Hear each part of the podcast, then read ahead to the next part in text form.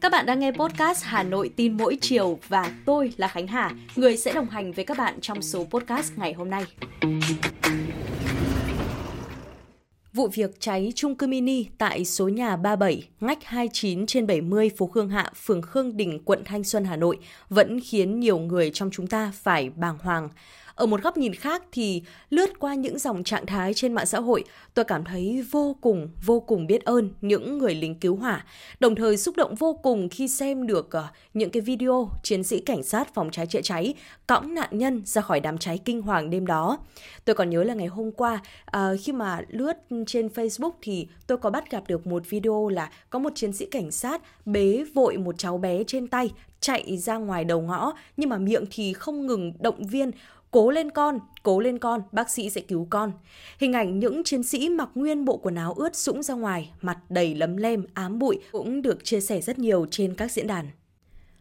Lực lượng cảnh sát phòng cháy chữa cháy đã chiến đấu không ngừng, không mệt mỏi suốt nhiều giờ đồng hồ giữa đêm khuya với quyết tâm là cứu thoát các nạn nhân đang bị mắc kẹt bên trong vụ cháy. Chỉ nhìn vào hiện trường thôi thì chúng ta cũng có thể thấy rằng là trong cái quá trình thực hiện nhiệm vụ đó thì họ đã phải đối mặt với không ít uh, những cái nguy hiểm do nhiệt độ cao này hay là khói này hay là khí độc phát sinh từ đám cháy. Một người bạn của tôi là lính cứu hỏa có tâm sự như thế này Ờ, đứng trước một vụ cháy hay là thực thi nhiệm vụ cứu hộ, cứu nạn thì không ai có thể nói trước được điều gì. Đô thị thì ờ, ngày càng phát triển hiện đại, đồng nghĩa với tiềm ẩn những nguy cơ về cháy nổ, về những tai nạn có xu hướng gia tăng và khó lường. Có những người đồng đội vào sâu tìm kiếm nạn nhân đã không đủ dưỡng khí để trở ra và may mà đồng đội kịp thời phát hiện, nhưng không phải vì thế mà những người lính cứu hỏa chùn bước.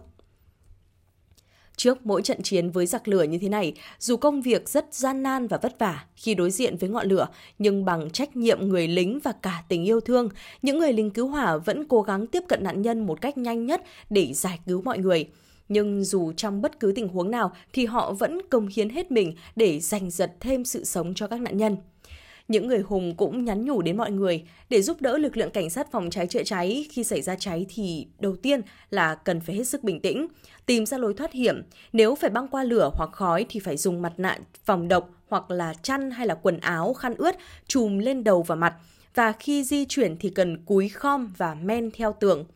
Khi mở cửa thì cần phải kiểm tra nhiệt độ cánh cửa, tránh để lửa tạt vào người. Nếu nhiệt độ quá cao thì nên tìm lối thoát hiểm khác. Và nếu không có lối thoát thì phải chạy ra cửa sổ, ban công để ờ, ra hiệu và gọi điện cho cảnh sát phòng cháy chữa cháy theo số 114. Có thể ờ, dùng đồ vải nối lại hoặc là thang dây để leo xuống đất. Tuy nhiên thì không được nhảy từ tầng quá cao xuống đất nếu không có sự hướng dẫn của lực lượng cứu hộ không sử dụng thang máy khi có sự cố hỏa hoạn xảy ra. Để thoát hiểm an toàn thì cũng phải thoát hiểm bằng thang bộ. Và một điều cần đáng lưu ý hơn đó là mỗi chung cư, nhà cao tầng đều có kiến trúc khác nhau, vậy nên là người dân cần phải tìm hiểu kỹ những chỉ dẫn thoát hiểm mỗi khi bước vào tòa nhà. Đây cũng chính là dây cứu mạng cho những ai tìm hiểu, nắm vững kiến thức an toàn khi có sự cố cháy nổ xảy ra. Vâng ạ, nhằm chia sẻ về những cái mất mát gần đây thì ờ, rất nhiều cá nhân, tổ chức đã quyên góp ủng hộ các gia đình và nạn nhân của vụ cháy tại quận Thanh Xuân. Và để có thể tiếp tục huy động nhiều nguồn lực hơn nữa thì ngày hôm nay, Ban Thường trực Ủy ban Mặt trận Tổ quốc Việt Nam thành phố Hà Nội đã ra thông báo về việc tiếp nhận ủng hộ tới các nạn nhân bị thiệt hại trong vụ hỏa hoạn. Thông báo cũng có nêu rõ rằng à, đây là vụ cháy đặc biệt nghiêm trọng xảy ra trên địa bàn thành phố. Để tiếp nhận sự ủng hộ và chia sẻ của các cơ quan đơn vị, tổ chức, doanh nghiệp, nhà hảo tâm đối với các nạn nhân bị thiệt hại được thuận tiện, Ban Thường trực Ủy ban Mặt trận Tổ quốc Việt Nam thành phố có thông báo số tài khoản ủng hộ tiếp nhận như sau.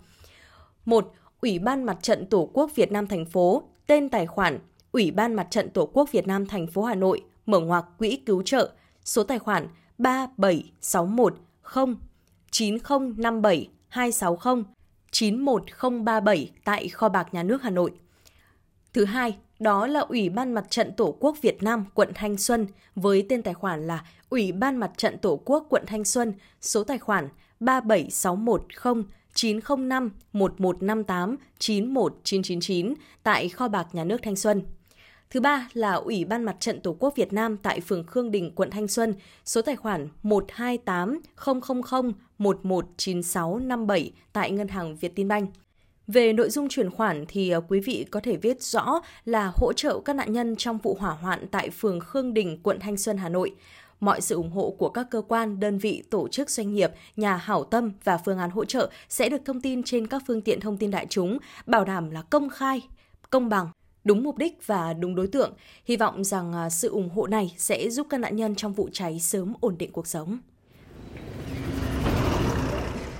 và nhằm vơi bớt nỗi đau buồn mất mát trong vụ cháy tại quận Thanh Xuân, thành phố Hà Nội sẽ tạm dừng tổ chức các hoạt động sự kiện văn hóa, thể thao, vui chơi giải trí từ ngày 14 tháng 9 đến hết ngày 17 tháng 9.